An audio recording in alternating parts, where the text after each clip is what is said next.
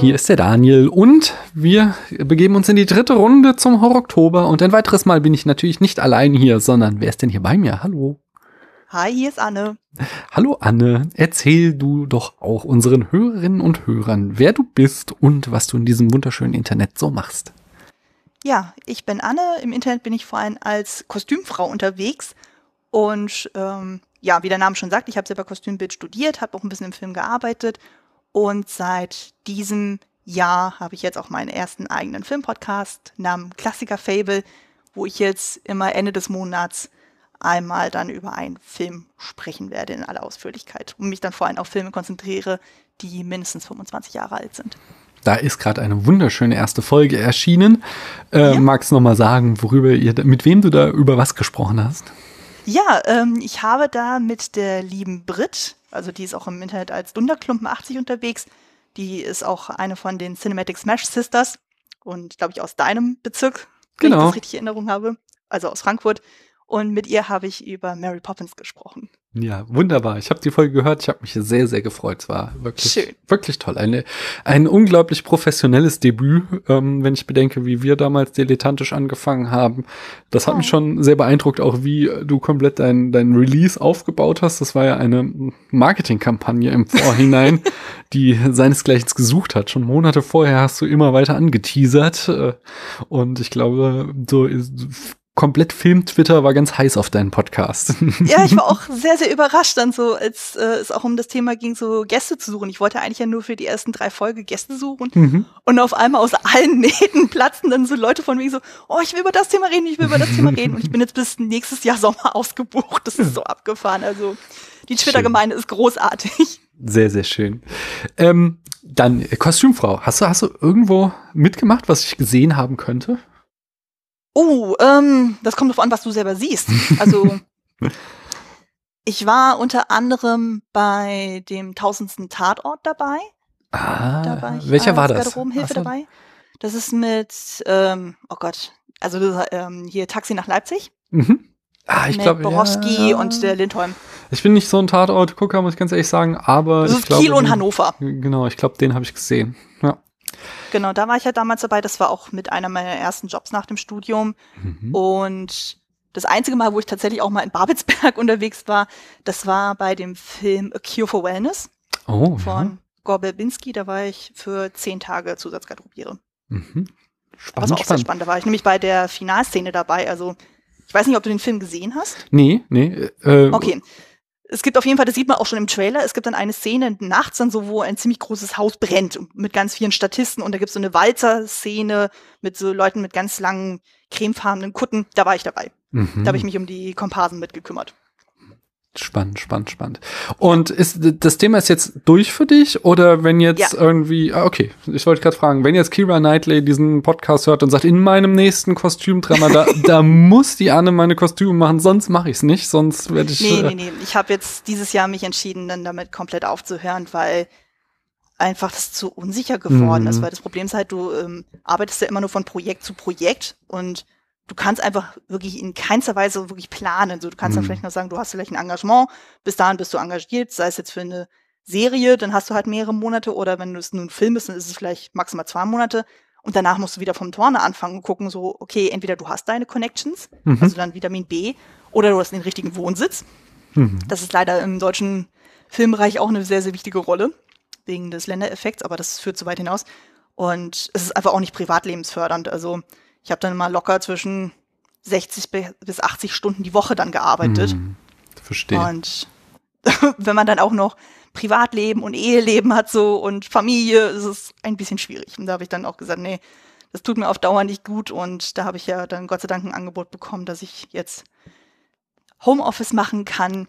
Und das ist, hat überhaupt nichts mit Film zu tun. Mhm. Das ist vor allem PC-Arbeit, aber ich kann wenigstens sagen, ich habe ein kontinuierliches Einkommen, ich habe Freizeit, ich habe Wochenenden und ich habe ein Privatleben. Das ist großartig. Und ich hm. habe jetzt Zeit für Podcasten. Genau, und dann kannst du im Podcast deine, deine Filmkenntnisse und deine Filmleidenschaft ja, ja weiter Ja, und ich habe auch das Gefühl, da ist auch die Resonanz deutlich größer. Ich habe das erlebt beim Filmen und so, sind ja vor allem, und die meisten aus dem Kostümbereich kommen ja vor allem aus der Mode. Mhm. Und die waren alle mindestens äh, im Schnitt zehn Jahre älter als ich. Mhm. Und wenn ich dann mal angefangen habe, über irgendwelche Filme zu philosophieren, so wie ich das zum Beispiel bei Mary Poppins getan habe, die gucken dich an wie so ein Pferd. Wegen was will die Frau bei uns?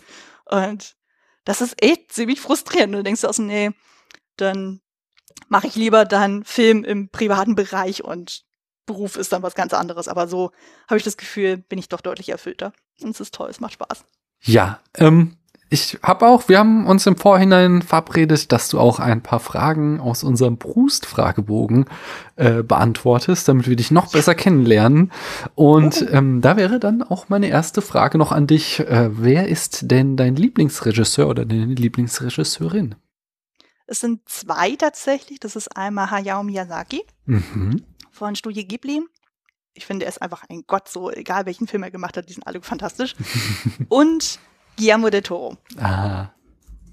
Ja, das kam schon so ein bisschen durch bei deinen Gastspielen dieses Jahr, dass du den nicht ganz schlecht findest, auch, auch ja. bei den Cinematic Smash Brothers. Ich glaube, da hast du auch die eine oder andere Frage in die Richtung beantwortet. Habe ich das richtig in Erinnerung? Ja, ja, ja, genau. Es ging ja einmal, das war bei der Blitzfragerunde, da ging es irgendwie darum, welcher Regisseur sollte eine Realverfilmung von dem Spiel Legend of Zelda machen. Mhm. Da habe ich mich jetzt sehr für Guillermo del Toro eingesetzt, aber leider hat dann die Argumentation zu Wes Anderson in dem Moment gewonnen. aber ich stehe dazu.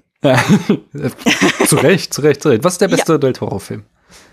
Der beste Del Toro? Ja. Ähm, Shape of Water. Oh, ich, äh, zu meiner Schande muss ich gestehen, den habe ich noch nicht gesehen. Aber ich oh, bin, ich bin ja ein ganz großer Fan von Pan's Labyrinth. Meines Erachtens ein, ein unglaubliches Meisterwerk. Ja, der ist, äh, kommt direkt danach. Da habe ich sogar mit den Devils and Demons Jungs eine Folge aufgenommen. Ah, ah ja, äh, habe ich die gehört? Bestimmt, eigentlich, eigentlich äh, habe ich die gehört. Ja. jetzt nochmal ein Grund mehr, nochmal reinzuhören. Ja, genau. Macht ihr jetzt natürlich auch, äh, während ich Anne die nächste Frage stelle. Und zwar, ähm, wer ist denn der beste Protagonist der Filmgeschichte? Das ist auch eine Figur aus einem meiner Lieblingsfilme, nämlich V aus V wie Vendetta. Ah, okay. Wie, warum? Warum? Ähm, weil der ist ja schon so ganz schön übergriffig, wie der da ähm, quasi äh, äh, hier äh, Natalie Portman foltert, um ihr klarzumachen, wer die Bösen sind. Das ist ja schon irgendwie. Ja, es ist eine sehr, sehr fragwürdige Methode, da gebe ja. ich dir auf jeden Fall recht, aber es ist einfach, ich glaube, es hat einfach mit dem Film insgesamt auch zu tun, soweit. Das ist tatsächlich einer der Filme, so die ich sehr, sehr früh für mich entdeckt habe und einfach gemerkt habe, ich gucke den wirklich jedes Jahr immer pünktlich zum 5. November. Mhm. Und er wird irgendwie mit jedem Film immer aktuell oder mit jedem Jahr immer aktueller. Das ist total abgefahren. Also gerade aufgrund der jetzigen politischen Lage, in der mhm. wir erleben, hat man das Gefühl so, wow, also im Grunde genommen bräuchten wir jetzt genauso ein V in dem Moment, der da einfach mal so ein paar Sachen ein bisschen bereinigt. Ich will jetzt nicht zum Mord anzetteln, aber äh, okay. ähm, Nee, aber es ist einfach, er hat einfach so eine eloquente Art so und ist unglaublich äh, intelligent und kultiviert und das, äh, und auch dieses Zwischenspiel mit äh, der Evie, also sp gespielt von Natalie Portman, mhm.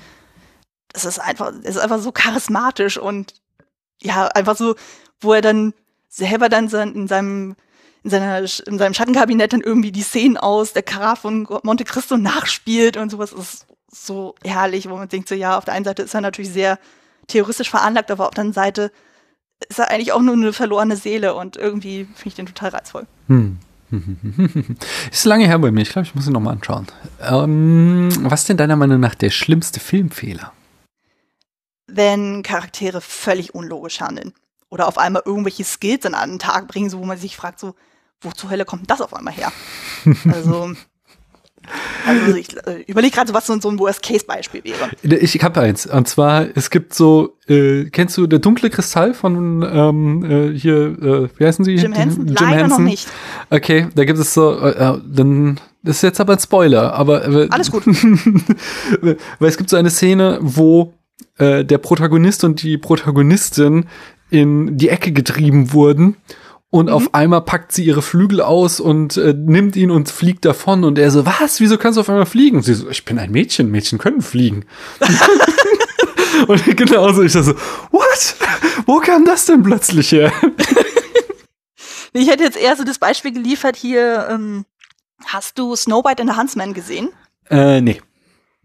Das ist ja dann eben diese ähm, düstere Schneewittchen-Interpretation mit Kristen Stewart und sie ist ja dann Schneewittchen und die ist dann irgendwann tot und dann wird sie dann wach geküsst und so und die war ja jahrelang zuvor dann von ihrer Stiefmutter, also von der bösen Königin, dann ähm, ähm, im Verlies gewesen so und hat eigentlich nichts von der Außenwelt mitbekommen. Und dann wird sie dann irgendwie gegen Ende des Films wird sie ja dann eben wachgekürzt vom Jäger und dann stürmt sie dann irgendwie raus und so und vor der Stelle, wo sie gerade ist, mhm. ist so ein ganzes Heer dann so von, äh, von der Königsarmee.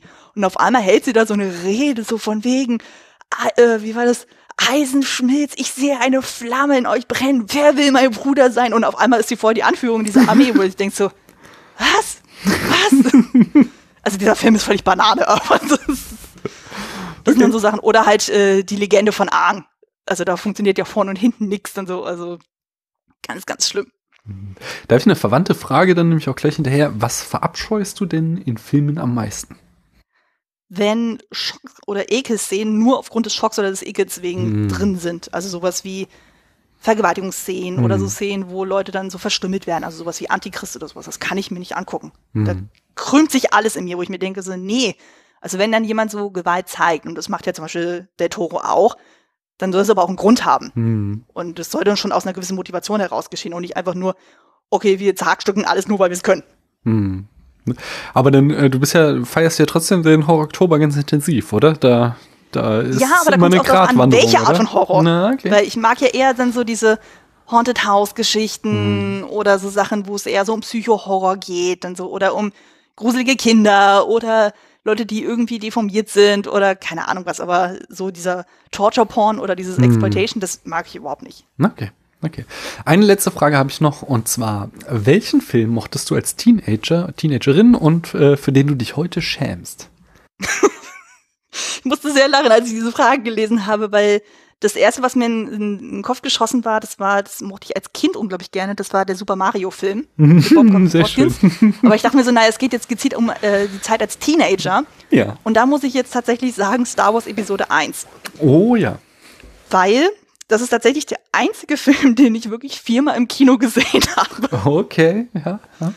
Ja, aber es hat seinen Grund, weil ähm, ich bin ja Scheidungskind mhm. und zu dem Zeitpunkt äh, war es dann so, ich äh, habe mit meinem Bruder, meiner Mutter an der Ostsee gewohnt, mein Vater dann irgendwie in Hessen und einmal im Monat ist er immer zu uns nach oben gekommen und wir haben dann irgendwie Kinoabend dann auch gemacht. Und dann war die Überlegung so, ja, was gucken wir denn? Und irgendwie haben wir anscheinend so viermal hintereinander samt dann Star Wars Episode 1 gesehen. Und ja, wenn ich also heute drüber gucke, wo ich mir so denke, ja, ja, ich meine, der hat Liam Neeson, der hat Liam McGregor, alles schön und gut. Aber irgendwie ist der Film auch totaler Käse und ist auch nicht besonders gut gealtert und ja. funktioniert vorne und hinten nicht. Ja, ja, ja. Kann, kann ich nachvollziehen. Ja. Aber die, äh, die, Folge mit deiner Tochter ist dazu großartig. Ah, Dankeschön, danke, danke. Die haben wir, äh, mein Mann und ich haben die ja zusammen gehört und wir haben die total abgefeilt, allein mit Knobi. Das ist unser Highlight. Ja, das wird allen äh, halben äh, sehr. alle freuen sich drüber, sag ich mal so, dass sie ja. da immer Obi-Wan Knobi sagt. Ja, das ist so charmant. ich werde es ja ausrichten, auf jeden Fall. Sehr schön.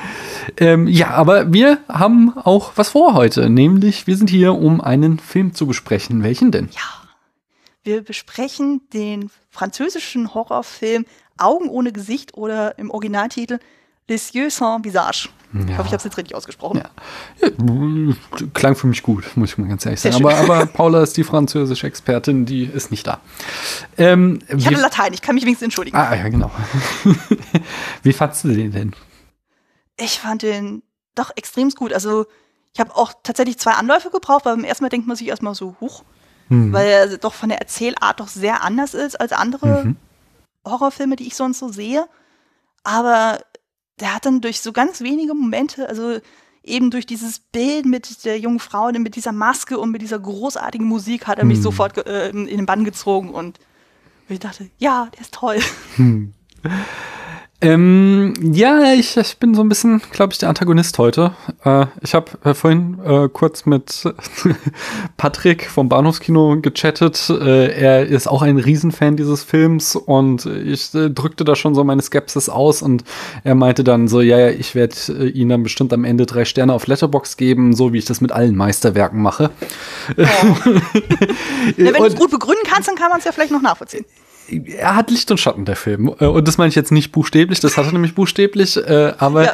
er hat äh, grandiose Bilder, sehr, ähm, eine sehr poetische Erzählweise, nur um dann wieder zwischendurch mit dem plattesten Expositionsdialog um die Ecke zu kommen, wo sich mir immer die Haare aufgestellt haben und ich mich gefragt habe, warum das jetzt? Das hat der Film doch gar nicht nötig, mhm. weil er eigentlich doch gar nicht drauf ankommt, was da überhaupt passiert. Warum müsst ihr mir immer so blöde Dialoge geben, indem ihr nochmal erklärt, was ihr mir eben in wunderbaren Bildern gezeigt habt? Und das hat mich wirklich äh, zwei, dreimal ähm, zur Weißglut gebracht und das, äh, da gehen wir später wahrscheinlich im Detail noch drauf ein. Bis dahin äh, kommen von mir erst nochmal die Eckdaten. Mm, der Film stammt aus dem Jahr 1960. Regie führte Georges Franjou. Ähm, der ist neben Augen ohne Gesicht vor allen Dingen berühmt für sein Debüt, äh, die äh, Dokumentation Le Sang de Bête äh, aus dem Jahr 1949, wo er äh, quasi das Treiben in Pariser Schlachthäusern ähm, äh, einfängt mit der Kamera und ich glaube, das, äh, ich habe ihn nicht gesehen, aber irgendwie soll das schön gegengeschnitten sein mit dem Leben von Paris und dadurch einen Mehrwert bieten. Ähm, außerdem hat er noch gemacht, was nicht ganz unbekannt ist, 1963 äh, Judex oder Judex, ich weiß nicht, wie er ausgesprochen wird, und ähm, sein äh, letzter Film Shadow Man aus dem Jahr 1974 äh, ja, war zumindest auf Letterboxd auch als einer der meistgesehensten aus seinem Oeuvre äh, angeführt. Ähm, das Drehbuch schrieben Jean Redon und äh, unter der Mitarbeit der Krimi-Autoren Pierre Bolliot und äh, Thomas Narchet-Jacques. Äh, Produktion führte äh, Jules Bourcon, der sagte mir jetzt nichts, aber die Kamera, die äh, hat der gute Herr Eugen Schifftan geführt.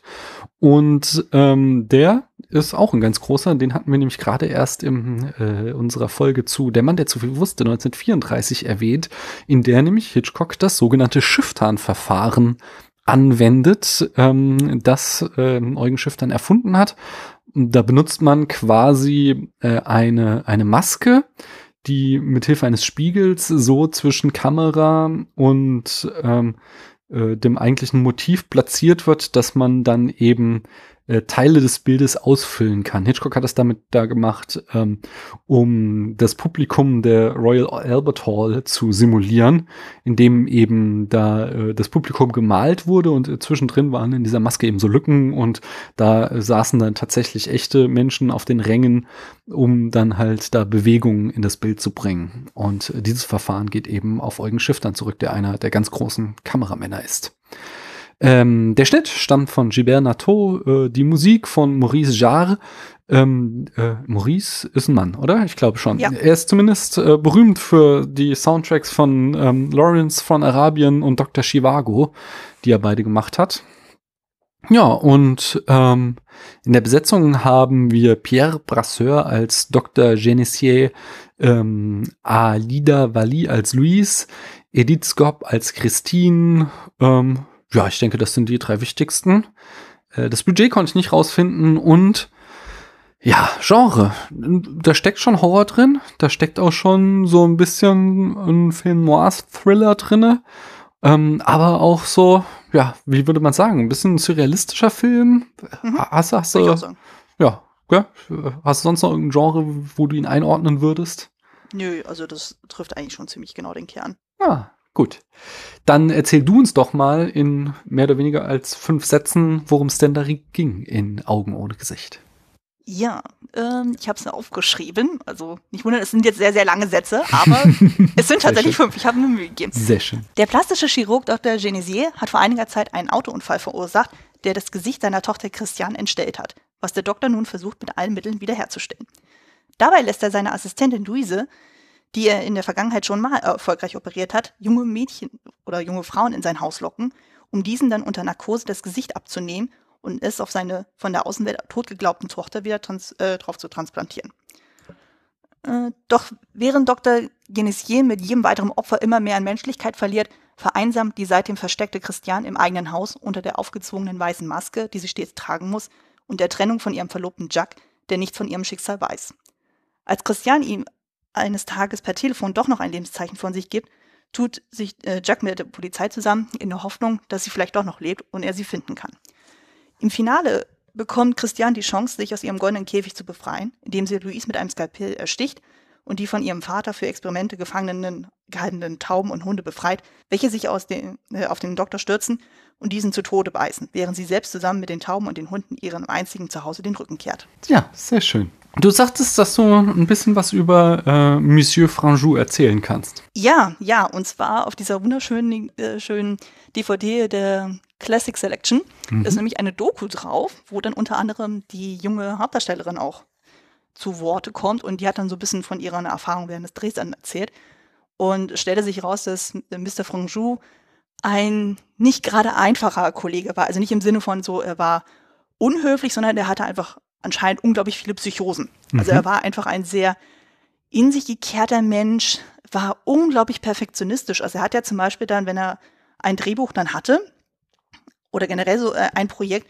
hat er wirklich alles super fein säuberlich auf kariertem Papier aufgeschrieben. Also sowohl wie er sich das Bild vorstellt, in welchen ähm, ja, äh, wie er das Bild aufbauen möchte, so wie die Kamera sein soll, was da zu sehen sein soll, wie, die, äh, wie der Kameraverlauf sein soll, etc. pp hat dann diese Sachen dann wirklich so äh, jetzt, äh, exakt dann auf kariertem Papier aufgeschrieben, hat es dann ausgeschnitten und dann nochmal auf neuem Papier draufgeklebt, sodass man noch nicht mal die Kanten gesehen hat und hat das so dann direkt an seine Leute weitergegeben.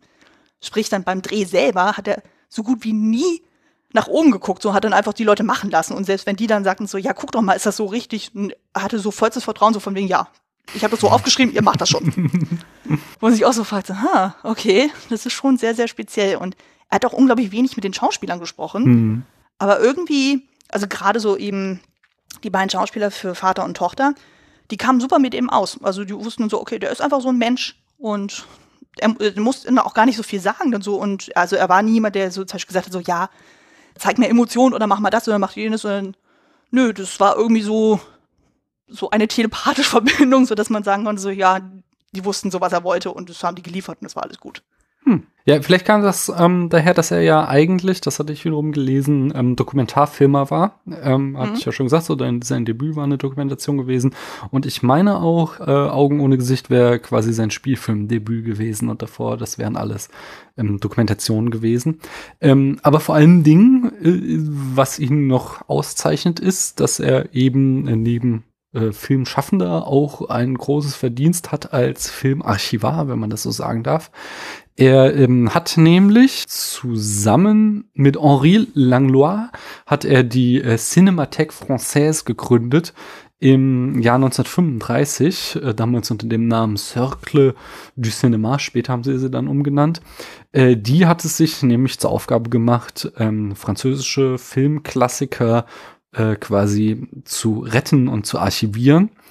Äh, das hatten wir hier auch schon öfter mal erwähnt, dass das ja ähm, einfach in der Frühzeit des äh, Kinos noch gar nicht so oft so im Bewusstsein war, dass sie hier quasi jetzt ein Kunstwerk schaffen, was äh, für die Nachwelt erhalten bleiben muss, so dass uns ja heutzutage ganz, ganz viele Stummfilme verloren gegangen sind oder nur fragmentarisch erhalten sind, weil sie immer wieder umgeschnitten wurden und so und sich einfach ähm, die Leute nicht drum gekümmert haben, da die Negative zu sichern. Und da hat eben die Cinémathèque Française ihre ersten Verdienste, indem sie anfingen, systematisch Filmnegative zu sammeln, um ähm, ja, die, die, vor dem Vergessen zu bewahren. Äh, das nächste große Verdienst war dann der Zweite Weltkrieg und die Besetzung durch Nazi-Deutschland, wo sie eben dafür gesorgt haben, dass äh, französische Filme, die auf der Zensur der Nazis standen, ähm, den Zweiten Weltkrieg überlebt haben, indem sie sie versteckt haben und so der Nachwelt erhalten haben. Und dann nach den äh, nach dem Krieg ging es auch weiter, nämlich da wurde es dann äh, gefördert, die Cinémathèque Française vom Staat. Und sie äh, schufen quasi so ein, ein, ein wohl eher kleines oder bis sehr kleines Kino und da müssen wohl so ziemlich alles, was Rang und Namen hat äh, im französischen ähm, äh, Kino, musste ich da seine filmische Bildung abgeholt haben. Also Robert Bresson, äh, René Clément, äh, Henri Georges Clouseau, die komplette Nouvelle Vague äh, mit Alain René, äh, Jacques Rivette, François Truffaut, Jean-Luc Godard, Claude Chabrol und wie sie nicht alle heißen, Ähm, die haben sich da alle immer regelmäßig in dieses Kino gesetzt und haben sich französische Filmklassiker angesehen und so ähm, ja eben die Grundlage zur, zur, zur Nouvelle Vague gelegt. Aber damit ist noch immer nicht zu Ende, nämlich dann in den 60ern hatte die äh, Cinémathèque Française dann sogar noch ein äh, quasi eine Außerkino äh, Geschichtsdimension, nämlich im Februar 1968 äh, versuchte die konservative französische Regierung ähm, quasi quasi äh, Henri Langlois, der da immer noch die Führung innehatte, äh, zu schassen und jemanden einzusetzen, der nicht so links äh, kommunistisch verseucht ist, sondern äh, eher so einen strammen Konservativen. Und äh, das löste im Februar 68 die ersten Studentenproteste aus, die sich dann im März 68 ausweiteten und generell äh, das französische System äh, kritisierten und die uns heutzutage, also die sich weltweit ausbreiteten und heutzutage als 68er-Bewegung ähm, bekannt sind. Das hat begonnen mit Protesten gegen die staatliche Vereinnahmung äh, der Cinémathèque Française. Fand ich schon eine spannende Anekdote, die ich hier erzählen wollte. Das ist echt krass, das wusste ich tatsächlich gar ja. nicht. Und ich glaube, ich war sogar tatsächlich da gewesen in der Cinémathèque Française, weil mhm. ich meine, das wird jetzt heutzutage auch als Museum genutzt. Das kann ich mir gut vorstellen, ja weil ich war nämlich, wann war das? 2012 war ich nämlich für ein Wochenende mit meinem Mann in Paris, mhm. weil zu dem Zeitpunkt nämlich eine Ausstellung war von Tim Burton. Und ich mhm. meine, das war exakt da. Es gibt äh, den Film ähm, The Dreamers von äh, Bernardo Bertolucci aus dem Jahr 2003. Das beschreibt eigentlich so eine Art Dreiecksgeschichte mit Eva Green in der Hauptrolle. Ähm, aber der beginnt genau mit diesen ähm, Studentenprotesten an der Cinémathèque Française, wie die Studenten quasi das Gebäude blockieren, um es vor dem Staat, äh, staatlichen äh, Übergriff zu schützen. Mhm. Ja, ja.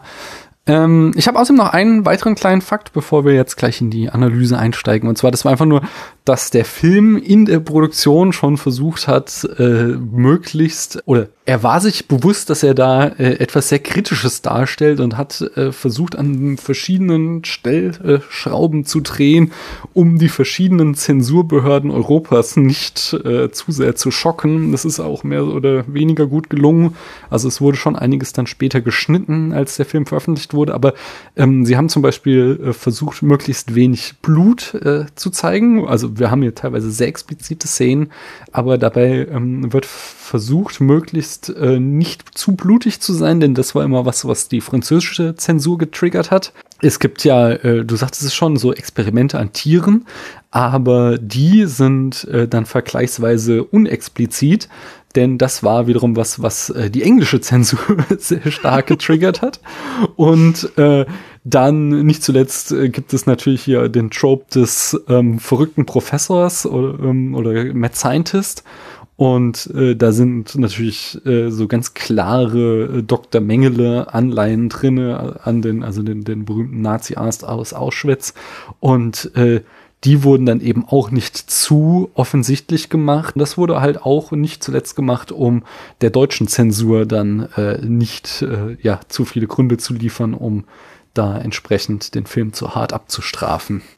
So äh, quasi ist in der Entstehung schon äh, die Zensur antizipiert worden, aber zumindest im Deutschen ist dann doch einiges geschnitten worden. Und du weißt da mehr. Genau, es gibt quasi so zwei große Sachen, so wo das äh, extremst auffällt. Ähm, das eine ist dann die Szene, wo er dann im Krankenhaus ist, also er arbeitet dort regulär und dann gibt es eine Szene, wo er sich um einen kleinen Jungen dann kümmert. Mhm. Ich weiß gar nicht mehr genau, woran er erkrankt ist, aber auf jeden Fall kann er zum Beispiel nicht genau erkennen, so wie viele Finger jemand gerade zeigt. Mhm. Also es scheint irgendwie ein Sichtproblem so und das ist anscheinend dann so rausgeschnitten worden, so um ihn dann nicht so mega sympathisch zu zeigen. Und äh, das andere ist dann halt eben diese Operationsszene, also wo man das erstmal wirklich sieht, wie er dann versucht, von einer jungen Frau dann ähm, das Gesicht abzuziehen, also wo er wirklich sehr, sehr genau gezeigt wird, so okay, hm. er malt dann die Konturen so und dann fängt er mit dem Skalpell abzuziehen und dann wird er mit der Klammer irgendwie gearbeitet, dann wird dieses Gesicht abgezogen und aber das Krasse ist ja auch so, das Ganze ist ja eigentlich eine Romanadaption mhm. und wenn ich das in der Doku auch richtig verstanden habe, ist es im Buch sogar noch expliziter. Also da ist anscheinend noch irgendwie ein zusätzlicher Gehilfe dabei, der sogar dann die Opfer vergewaltigt, bevor die dann mhm. entsorgt werden. Also da, da dachte ich auch erstmal so, what? also, von daher ist das, was wir jetzt in dem Film sehen, bis jetzt auf diese Szene dann, wo man wirklich diese Operation sieht, finde ich das eigentlich noch verhältnismäßig glimpflich.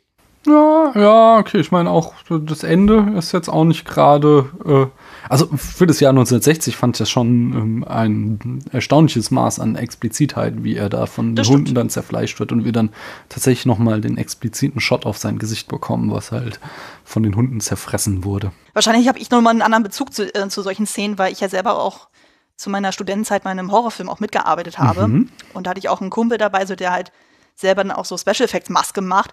Und da ging es zum Beispiel auch darum, so dass dann jemand zum Beispiel so der Hals aufgeschlitzt wird und solche Späße oder so aufgerissen wird. Und ich dann ganz genau wusste, wie diese Effekte aussehen. Aber wenn man das dann auf der Leinwand sieht, dann kannst du das auch irgendwann nicht mehr reflektieren. Dann denkst du dir so, oh, das ist eklig und, und also ich zuck da trotzdem zusamem. Hm. Ja, also es hat mich jetzt auch nicht geschockt im Vergleich zu anderen Filmen, aber ich, ich fand es schon für das Jahr einfach beeindruckend. Also das stimmt. Äh, 1960, da da gab es ja einfach noch kein Splatter-Genre und äh, dass da irgendwie so explizite Bilder gezeigt werden. Also ich fand zum Beispiel, als dann äh, bei dieser Operation der Frau das Gesicht abgezogen wurde, da sah man schon natürlich, dass äh, sie einfach nur das Gesicht angemalt bekommen hatte, was da, was quasi, also die, das Fleisch auf ihr Gesicht gemalt worden war. Mhm. Aber allein dass sie sich getraut haben, da so ein Bild reinzupacken, wie da einfach ja. eine Gesichtshaut weggenommen wird und darunter halt dieses dieses Fleisch zutage tritt, das dachte ich schon so, wow, damit habe ich jetzt echt nicht gerechnet.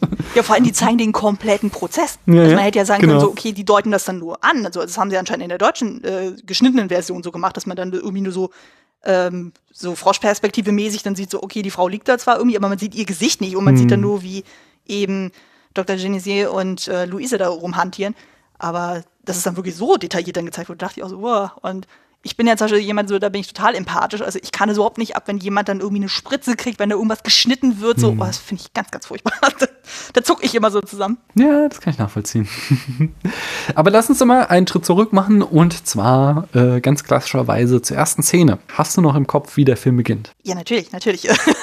äh, und zwar, also das Ganze ist ein Schwarz-Weiß-Film, das muss man vielleicht mhm. auch noch zusätzlich sagen. Und das Ganze fängt dann an mit nachts man sieht, ein Auto ist unterwegs, beziehungsweise man sieht dann erstmal nur, wie wenn man aus dem Auto rausguckt, so Bäume, die an einem vorbeihauschen. Und dann laufen dann die Credits und man hört dann halt schon das erste Mal so diese sehr, sehr markante Musik, wo man sich auch erstmal denkt, so, huch, das klingt aber wie eine sehr schräge Orgelmusik. Und dann irgendwann schwenkt es dann rüber und dann sehen wir halt so, wer überhaupt dieses Auto fährt. Und das ist dann nämlich Louise. Wir wissen es noch nicht, dass sie es ist, aber man sieht halt eine Frau mittleren Alters. Mhm. Und man merkt dann schon so, da habe ich so ein bisschen so den Vergleich gezogen zu Psycho, wo ja auch die Hauptfigur dann auch so im Auto dann völlig angespannt ja. sitzt und fährt. Und sie sitzt da halt dann so und wir wissen noch nicht, was sie fort. Sie fährt einfach so durch äh, äh, nachts durch die Straßen, so ist unterwegs, wirkt doch ziemlich angespannt und kann auch teilweise anscheinend durch Nebel oder Beschlag dann kaum was sehen. Und irgendwann sieht man dann auch so, okay, auf der Rückbank sitzt jemand. Aber hm. wir können nicht erkennen, wer. Es ist nur jemand im Trenchcoat und Hut, so völlig ver, äh, vermummt dann so. Man denkt sich so, okay, da ist irgendjemand, der pennt. Mhm. Und naja, man merkt dann schon so, sobald auch nur so ein Auto an ihr vorbeifährt oder hinter ihr fährt, so wird sie extrem unruhig. Und die Figur fängt auch irgendwann an, so zur Seite zu kippen. Und ich denke mir so, okay, da schläft jemand anscheinend sehr, sehr tief. Und wir sehen dann, dass das Auto letztendlich an einen Fluss fährt. Das ist ja dann offenbar die Sen. Mhm. Und die Frau steigt dann aus so und holt diese Person von der Rückbank raus. Und dann checken wir erst, oh, das ist anscheinend eine Leiche. Und die dann halt so quasi unter diesem Trenchcoat und dem Hut dann versteckt wurde. Und diese wird dann im Fluss entsorgt. Ja. Mm, ich fand hier an der Szene mehrerlei gleich beeindruckend. Also einmal fand ich dieses Bild, ähm, wie Louise äh, offensichtlich Schwierigkeiten hat zu sehen, ganz schön. Denn äh, in der Folge, die äh, in der vorherigen Woche erscheinen sein. Äh, oh Gott, das ist jetzt zu, das ist jetzt hier quasi äh, Zeitreisen-Grammatik. Also in der Folgen, in der vorherigen Woche erschienen sein wird. Also noch ist keine Oktober-Folge erschienen, aber wenn diese Folge erscheint, dann wird in der Woche davor äh, meine Folge zu ähm, äh, Cat People, Katzenmenschen erschienen sein.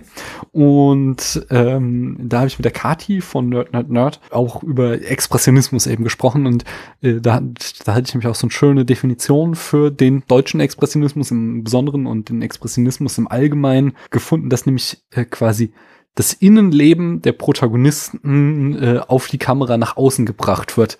Und ähm, dieses erste Bild von Louise, die offensichtlich Schwierigkeiten hat, äh, den rechten Weg zu sehen, äh, das ist so ein schönes, sprechendes Bild eben für diesen Charakter, die ja quasi die Handlangerin ist äh, des verrückten Professors, äh, die halt aus schierer Dankbarkeit alles mitmacht, was er will äh, und dabei aber moralisch ja mehr als nur Grauzonen durchschreitet, sondern halt äh, ja, also handfest einfach das Falsche tut und da eben nicht immer richtig weiß, was der richtige Weg ist den sie einschreiten soll. Sie macht es schon irgendwie alles aus Liebe und mit den besten Intentionen, aber sie macht einfach verdammte falsche Dinge. Ja, sie ist vom rechten Weg abgekommen. Genau, und das fand ich, das fand ich so ein echt schönes Bild. Und das andere, was, was ich auch schön fand, ist, ähm, äh, was wir auch mal damals, als wir hier ähm, immer Ärger mit Harry besprochen haben, äh, da hat Hitchcock gesagt, er wollte gerne mal einen Film. Er, er, er sagte, äh, es, eigentlich geht es in Filmen, in seinen Filmen, in Thrillern immer darum, Leute umzubringen. Und äh, das, wie man die Leiche los wird, das ist dann immer so ein Problem zweiter Ordnung. Und er wollte einfach mal einen kompletten Film darüber machen, was sich nur mit diesem Problem auseinandersetzt. Und das ist dann eben immer Ärger mit Harry geworden. Und ähm, das fand ich dann hier auch eben wieder so ganz schön, dass der Film damit aufmacht, dass wir noch gar nicht wissen, äh, was ist hier passiert, warum wurde hier wer ermordet, aber wir kriegen als allererstes erstmal eine Szene gezeigt, wo eben dieser Leichnam entsorgt wird. Und das macht eben so ein, so ein großes Mysterium auf, was mich total interessiert hat und dachte so, hey, da möchte ich jetzt aber mehr wissen. Das hat nur diese Film Noir-Elemente auf jeden Fall. Mm, auf jeden Fall. Ein bisschen so ein bisschen so ein Columbo-Feeling, so von wegen so, okay, wir sehen, es ist schon was passiert so und jetzt ist die Frage, kriegen die Leute das dann raus, wie es passiert ist und warum es passiert ist und. Mm. Ja, aber dann kommt eigentlich auch sofort mein, mein erster Kritikpunkt, denn es gibt so äh, drei, also es gibt vier Szenen hintereinander, die irgendwie so diese komplette Schizophrenie dieses Films für mich aufgerollt haben. Wir kriegen halt diese Szene, dann kriegen wir als nächstes, ähm, die, wie, wie hier der Professor eine äh, Rede hält, ähm, in der er eben dieses, äh, dieses Prozedere der Gesichtstransplantation erklärt. Ähm, ist nicht davor erst die Polizeistation? Ähm, kann sein. Ich meine, es ist doch erstmal so, wir haben erstmal die, die Leichenentsorgung, mhm. dann haben wir dann die Polizeistation, die dann halt erzählen so, hey, sie haben da eine junge Frau im, äh, im Aber nee, die holen den doch da aus dem Vortrag raus. Ist das nicht genau, so? Genau, das ist nämlich der Übergang, so dass sie dann da, ähm, ja, okay, ich glaube, okay. die schneiden dazwischen. Ja, okay. Ähm, gut möglich, dass da noch, noch äh, so, so ein Kurzstück, aber er muss dann eben diese Leiche identifizieren, sagt so, ja, es ist seine Tochter. Und dann, was ich noch meinte, ist dann die nächste Szene, wo wir dann sehen, er nein, er hat gelogen, seine Tochter lebt noch, sie hm. ähm, äh, ist entstellt und er versucht offensichtlich äh, ihr Gesicht wiederherzustellen. Und eigentlich ist mit diesen, diesen Szenen, ohne dass viel gesagt wurde, alles klar. Aber dann kommt eben so ein Expositionsdialog, wo er sich ähm, mit äh, Luis zusammen unterhält, so, ja, wir mussten dieses junge Ding umbringen, wir wollten es ja gar nicht, aber wir mussten es wirklich tun, um das Gesicht von Christian wiederherzustellen. Äh, oh, es macht mir ähm, so große Probleme und, und es, wo dann eben all das, was wir eben so wunderbar in Bildern erzählt bekommen haben, plötzlich nochmal so vollkommen unnötig in Worten in einem Dialog wiederholt hat. Und das hat mich halt kirre gemacht. Und weil es war halt auch wirklich nicht das einzige Mal, sondern das hat der Film immer wieder gemacht, dass er so echt doofe, überexplizite Dialogszenen reingeschnitten hat, um nochmal den letzten, der nicht aufgepasst hat, was da jetzt eigentlich äh, passiert auf der Handlungsebene. Oh, Krass, das hat mich gar nicht so gestört. Also äh, das gab's bei der Polizei zum Beispiel nochmal. Das hat mich echt, das hat mich genervt ohne Ende. Oh. Nee, was mich eher kirre gemacht hat, das war dann, wo dann der Professor dann nach Hause oder der Doktor dann nach Hause fährt und der komplette Weg gezeigt wird. Sprich, er kommt mit dem Auto an, er parkt es, geht nach oben, geht durch den Flur, geht durchs Wohnzimmer, geht nochmal nach oben, geht nochmal nach oben und dann kommt er erst bei der Tochter an. Und das hast du häufiger mal. Also das hat mich eher total kirre gemacht, wo ich mir denke, meine Güte, ihr könnt das doch ein bisschen raffen. Also nee, aber der Film das ist schon nicht lang, aber das hat es unnötig in Länge ah, gezogen. Das wiederum das fand ich nicht schlimm, weil der Film offensichtlich nicht interessiert war an seiner Geschichte. Also, mhm. das war jetzt nicht irgendwie, keine Ahnung, ein, äh, ein, ein ganz vertrackter Thriller-Plot, wo wir irgendwie erst auf dem letzten Meter herausfinden müssen, was los ist. So, nein, ich meine, den Twist, dass die Tochter lebt, den haben wir irgendwie gleich nach zehn Minuten, sondern der, der Film war ja drauf und dran, uns quasi in Stimmung einzulullen. Er wollte uns ja, er hat uns ja immer wieder unglaublich poetische Bilder gezeigt, die uns ähm, ja einfach ja, also ich kann es nicht besser ausdrücken, als zu sagen, er, er wollte Stimmung vermitteln, als ähm, viel mehr als eine Geschichte zu erzählen. Nur, dass mhm. er das dann halt nicht konsequent durchzieht. Dass er halt nicht dann sagt so, okay, ey, wer, wer die Geschichte nicht mitkriegt, der hat halt Pech gehabt, weil darum geht's nicht, sondern es geht hier halt um diese wirklich ausdruck, ausdrucksstarken Bilder, sondern dann immer wieder zwischendurch die Notwendigkeit sah, jetzt müssen wir aber doch noch mal alles zusammenfassen, damit die Leute, die das nicht so durchsteigen, auch den Anschluss nicht verlieren. Das hat mich halt echt, echt genervt. Ja gut, also zum Beispiel bei so Szenen wie auf dem Friedhof, wo ja dann nochmal explizit gesagt wird, wer ist eigentlich wer und welche Zusammenhänge bestehen zwischen diesen Figuren, das fand ich in dem Moment noch halbwegs okay. Also wo dann gesagt wird, okay, das ist eben der Professor, der hat zuvor seine Frau verloren, daneben ist dann der Verlobte von der äh, angeblich toten äh, Tochter, mhm. der dann auch irgendwie für den Arzt arbeitet und dann eben das mal erklärt wird, was eigentlich Louis Position in dieser ganzen Familie dann ist. Das fand ich ja noch soweit okay. Ja, aber es war so unintelligent, äh, un nicht intelligent, sondern unelegant. Das war so, wir, wir ja, hatten okay, ja vor kurzem ähm, Merlin als Gast, äh, der hier seinen Abschlussfilm äh, vorgestellt hat und der halt äh, mhm. gesagt hat, er hat extra irgendwie auf so Expositionsdialoge verzichtet, weil das so ein klassischer Fehler von Studentenfilmen ist, dass zwei Charaktere einander sagen, hey, weißt du noch damals? Und äh, das ist so, so, und klar, ey, dass Studenten sowas machen, um möglichst schnell so Informationen an den Mann zu bringen, das kann man mich ja noch verzeihen, aber wenn halt ein Film, der hier irgendwie als Klassiker der Filmgeschichte angesehen wird, mir das wirklich nicht einmal, sondern drei, vier Mal um die Ohren haut, da, da, da knirsche ich schon auf den Zähnen, so muss ich sagen. Ich verweise Und, nur auf die Legende von Ahn, weil das toppt alles, was Exposition betrifft. Ich habe so häufig so der Hand auf den Stirn geschlagen, wo ich dachte, so, das ist nicht euer Ernst. Also, also der halbe Film besteht nur aus Exposition. Im Dialog. Das ist ganz furchtbar. Von daher finde ich das ja noch echt äh, homöopathisch eingesetzt. Hm, ja, okay.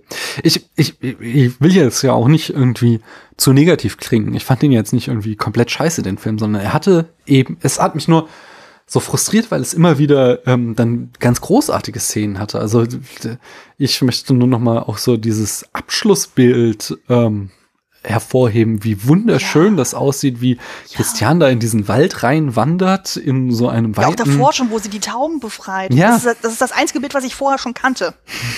ja, äh, beschreib das mal ein bisschen.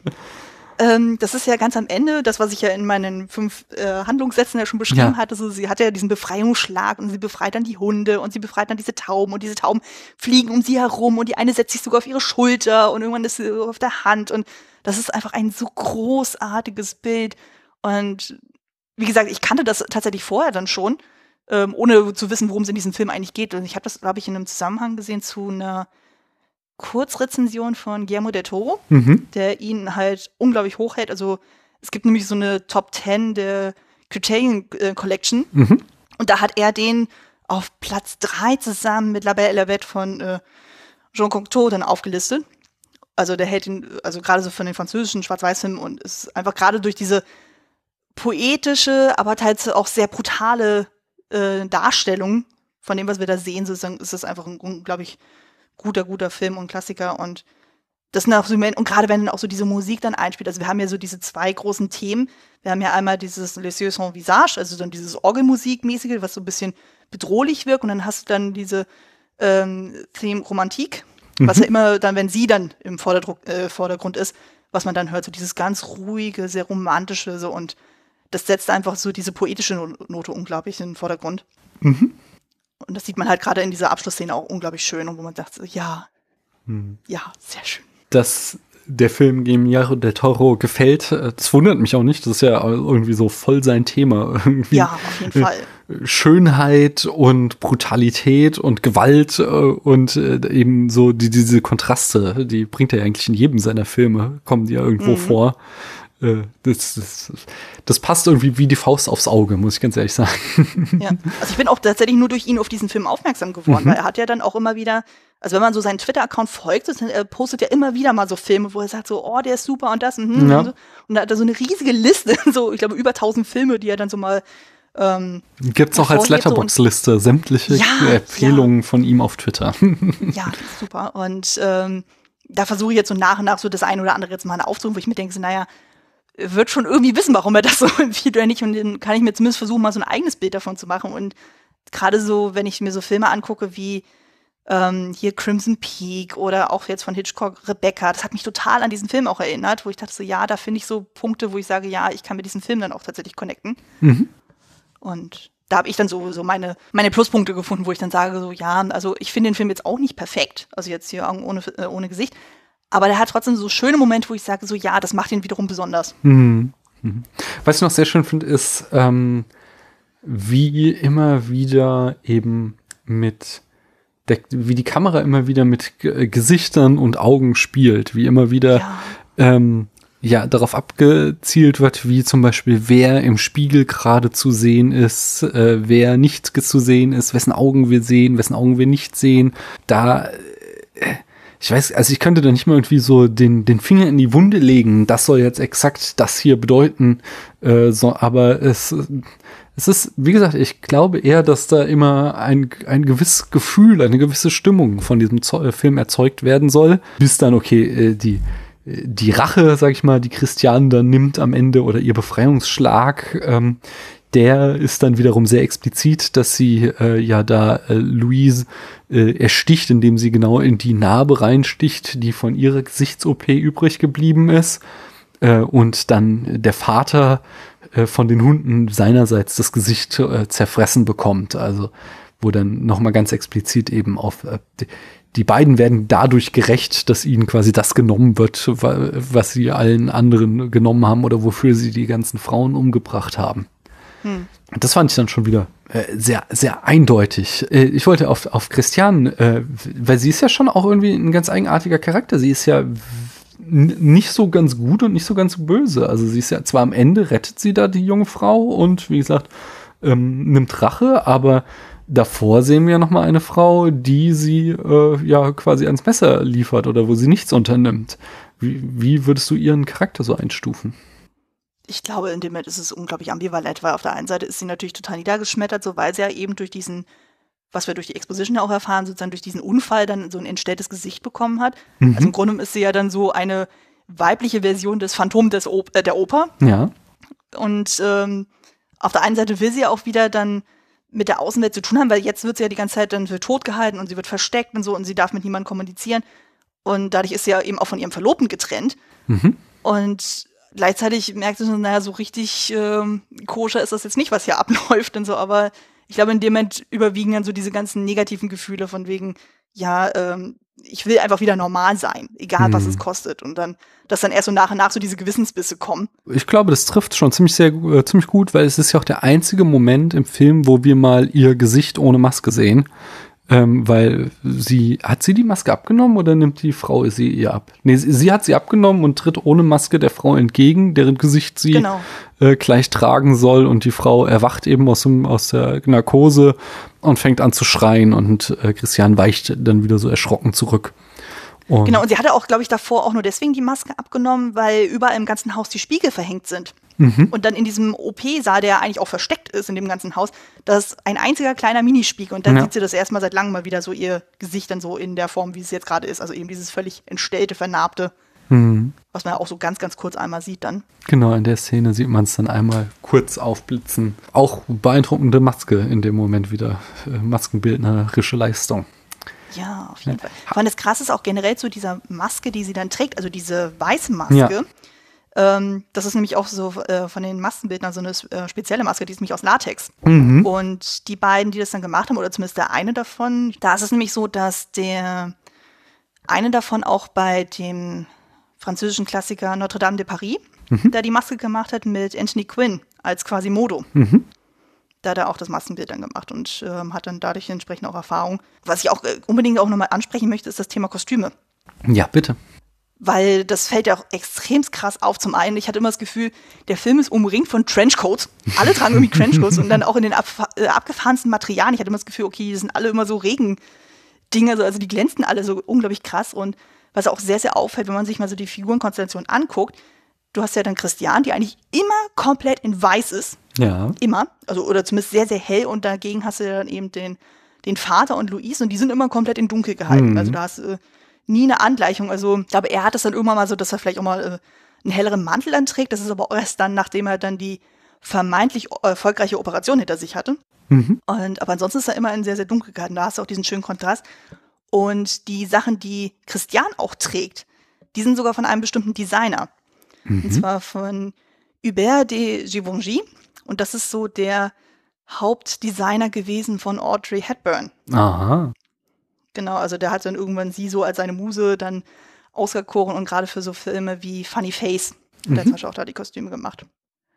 Wofür er auch für einen Oscar nominiert war. Fand ich auch sehr, sehr spannend. Aber eigentlich gab es eine andere Kostümbinderin, aber explizit die Sachen, die für Christian dann sind, die sind von ihm. Und weil das fällt ja schon extrem auf, weil ich finde gerade so dieses ich nenne es jetzt mal Mantelkleid, was sie trägt. Mhm. Das ist doch schon extrem ungewöhnlich. Also das ist ja schon auch gerade mit diesem hochgestellten Kragen dann so, was ja auch schon ein bisschen so eine Trenchcoat-Atmosphäre hat. Und ganz am Ende trägt sie ja dann eher so dieses, was so aussieht wie auch so wie ein Nachthemd. Ja, es hat also auch irgendwie immer sowas. Wie so eine Puppe. Ja, genau, aber es hat auch immer, äh, also besonders so am Ende des Kostüms hat es sowas Engelartiges auch. Irgendwie. Ja, genau. So wie so, so, so, ein, so ein Engelbild in der Kirche sieht es ein bisschen aus. Das ist ja auch ein bisschen so eine Referenz zu dem Bild, was man zwischendurch mal in dem Film sieht, wo sie ja dann einen ihrer Touren dann wieder macht, so wo sie ja dann heimlich ihren Verlobten anruft, ohne darauf zu reagieren. Und dann sieht man irgendwann, dass sie so nach oben blickt. Und dann sieht man so ein Gemälde von so einer Frau mit so einer Taube. Mhm. Was ja auch so ein bisschen so Foreshadowing ist für das Ende. Auf jeden Fall. Und ich finde sowieso auch diese Maske so unglaublich schön. Also, es ist so krass und so, weil du siehst ja eigentlich immer nur ihre Augen und die, die drücken so viel aus. Dann so. Und Na? wenn man dann ihr reales Gesicht sieht, das hat dann auf einmal so einen Uncanny Valley-Effekt. Hm. Wo man das Gefühl hat, ich meine, die Frau ist wirklich ultra hübsch. Also gerade wenn man sich Bilder von heute anguckt, die Frau ist super gut gealtert. Also man erkennt die auch sofort, dass es sie ist. Aber in real wirkt sie total merkwürdig. Weil es einfach so, so mega perfekt aussieht. Ich glaube, das ist so, was so ein bisschen. Ja, aber zugleich ist. halt auch so eben dieses Unheimliche hat, dadurch, dass es so ganz starr ist und sich ja. nicht bewegt. Der Film Die Haut, in der ich wohne von Pedro Almodovar, der äh, hat zitiert das ja genau, diese Maske. Ähm, und äh, ich fand den Film halt, als ich den gesehen habe, hat er mich total geschockt, hat mich fertig gemacht. Äh, und fand ich, also, weil es nur schreckliche Menschen in dem kompletten Film gibt. Und ich habe nur die Inhaltsangabe gelesen und das fand ich schon verstörend. Ich glaube nicht, dass ich das in Bildern sehe. Ohne, ohne Scheiß, verstörend ist genau das richtige Wort. Das hat mich alles extrem verstört. Es ist wirklich, also ganz am Anfang gibt es ein Opfer, das ist die einzige gute Person und sonst sind sie alle grausig, äh, alle oh. ganz, ganz schlimm. Und das, das hat mich fix und fertig gemacht. Habe ich im Kino gesehen und war am Ende mit der Welt. Und äh, da wird eben auch diese Maske, äh, äh, da ist es sie ist mehr so durchsichtig, aber eben doch auch diese ähm, äh, dieses äh, steife äh, des Gesichtes nicht mehr in der Lage äh, quasi ähm, äh, Regungen zu machen, sondern nur noch die Augen bewegen sich.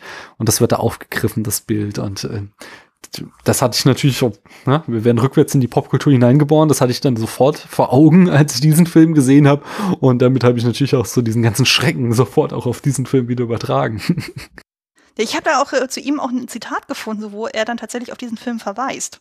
Ja, also, das wundert mich nicht.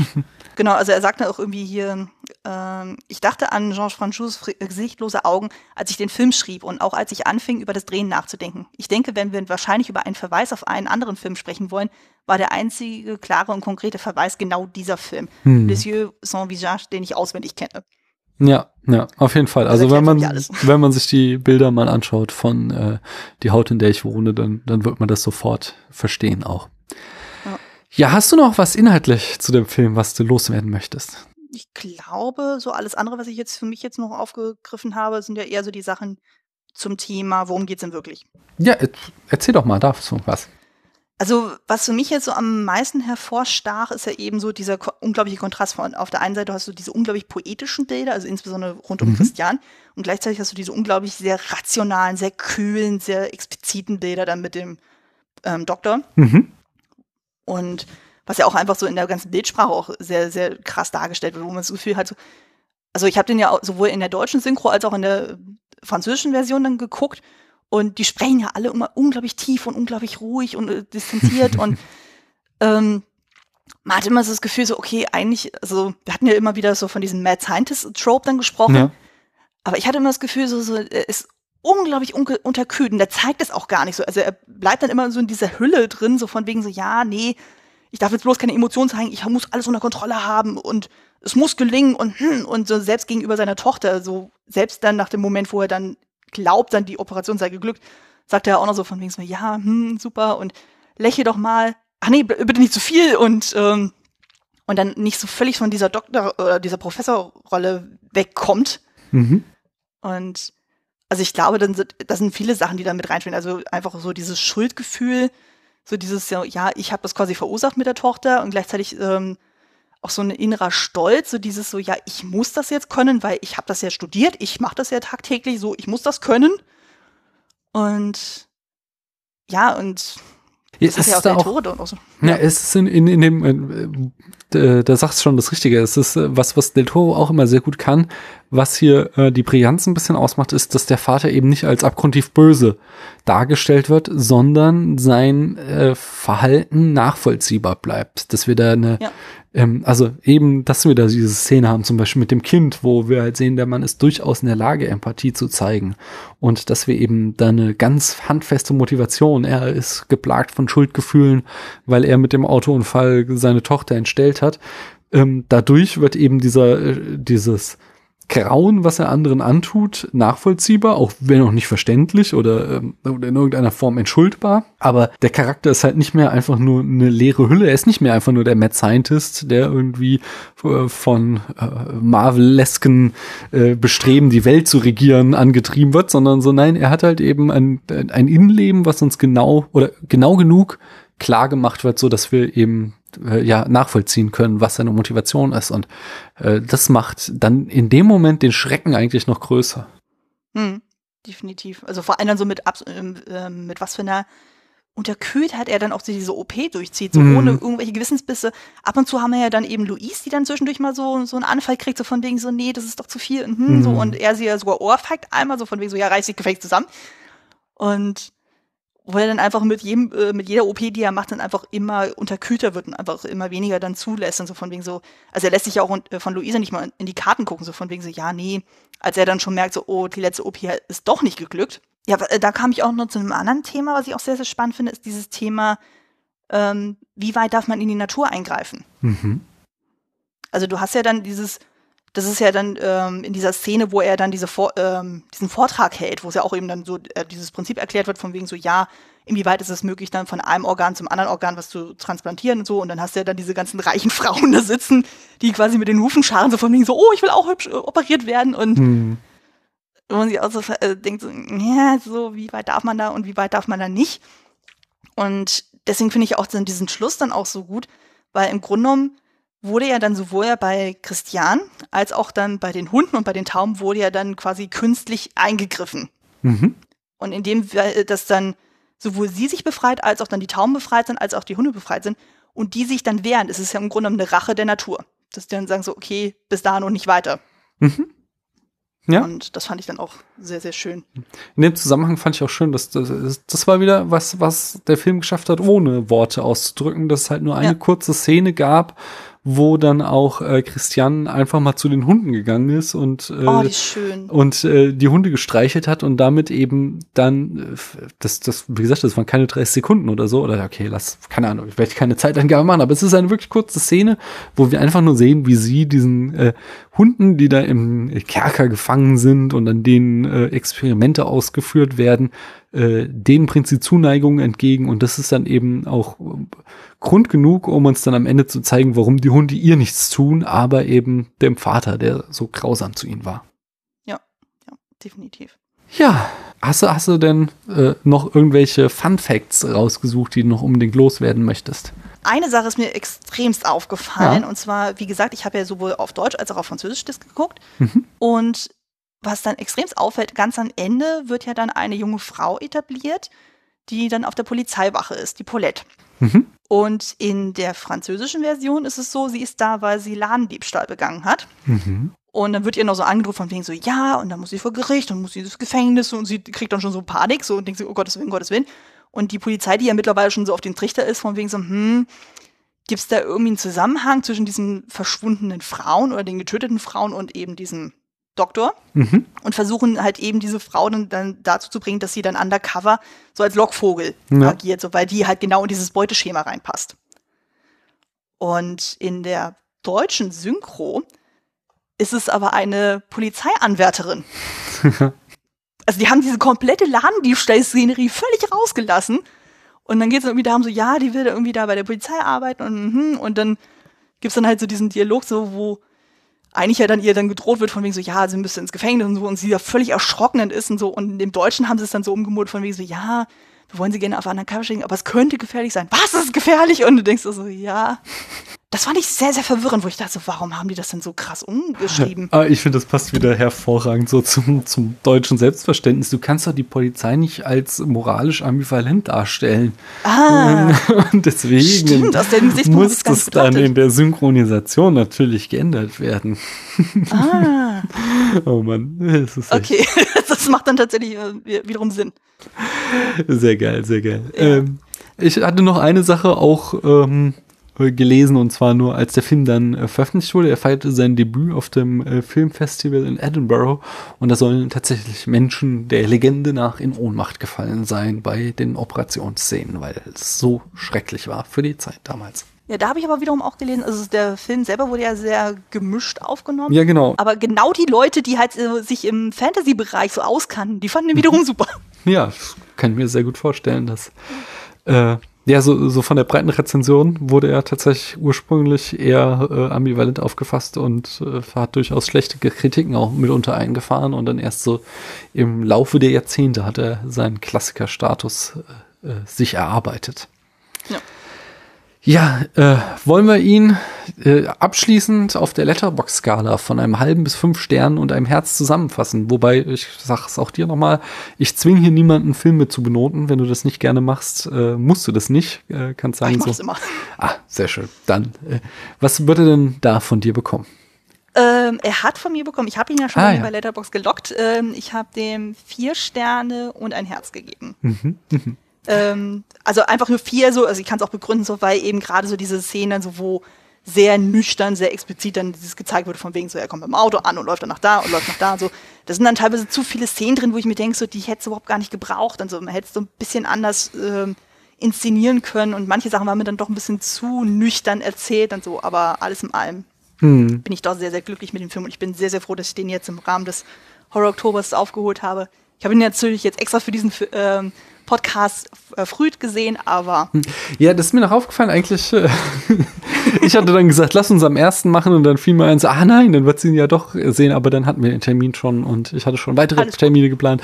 Ich, ah, ich habe jetzt ein bisschen schlechtes Gewissen, dass du den schon im nein, September nein, gucken musstest. Ist dann dein Prolog quasi gewesen zum Genau, Oktober. das ist mein Prolog und ähm, das hat ja dazu geführt, dass ich mir den Film ja auch relativ zeitnah dann gekauft habe, wo ich mir dachte, yay, jetzt habe ich auch wieder einen Klassiker mehr in meiner Sammlung und ich kann ordentlich Werbung dafür machen und das ist doch passend. Das ist gut. Und dann, vor allem, wenn ich dann Ende Oktober dann meine eigene ähm, Horrorfolge dann ähm, veröffentliche zum Thema Poltergeist, dann kann ich ja auch nochmal auf den Film verweisen. Also von daher hm. nimmt sich das auch nicht so viel. Sehr fein, sehr fein.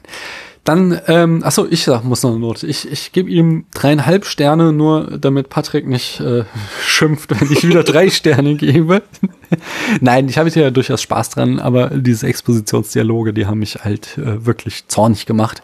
Deswegen kann ich ihn nicht ganz nach oben stufen. Ein Herz kriegt er deswegen auch nicht von mir. Ich habe da in diesem Oktober oder in der Vorbereitung dessen äh, schon Filme gesehen, die haben mich mehr begeistert. Der hier äh, hatte schöne Ansätze, aber eben auch äh, neben dem Licht einiges an Schatten.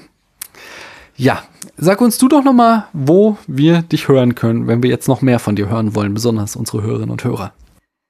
Ja, ähm, man findet mich bei der Second Unit. Und zwar, wenn man eben auf secondunit-podcast.de geht, da habe ich dann so meinen kleinen eigenen Bereich für den Klassiker Fable Podcast. Da poste ich ja, wie gesagt, schon einmal im Monat dann immer eine neue Folge, immer zum letzten Donnerstag. Mhm. Und also sprich jetzt die nächste Folge dann im Oktober, die ist dann halt erst in der letzten Oktoberwoche. In diesem Prolog hattest du mit Christian besprochen, dass du auch einen eigenen Feed kriegst, aber der, der existiert der jetzt noch nicht, Feed ist schon da. Ah, der ist schon der da. Ist jetzt da. Okay. Ja, ja. Das heißt Hast also, noch nicht die Nachricht gesehen? Nee, man kann ja auch nicht immer nur auf Twitter rumhängen oder wo du es veröffentlicht hast. Nee, aber okay, ja, dann, dann auch auf iTunes oder im Podcatcher eurer Wahl Klassiker. Genau, Fable. über iTunes bin ich auf jeden Fall auffindbar und das funktioniert doch alles wunderbar und Genau, also ich bin halt bei Twitter auch unterwegs, eben unter Klassiker-Fable oder unter meinem anderen Nickname Kostümfrau.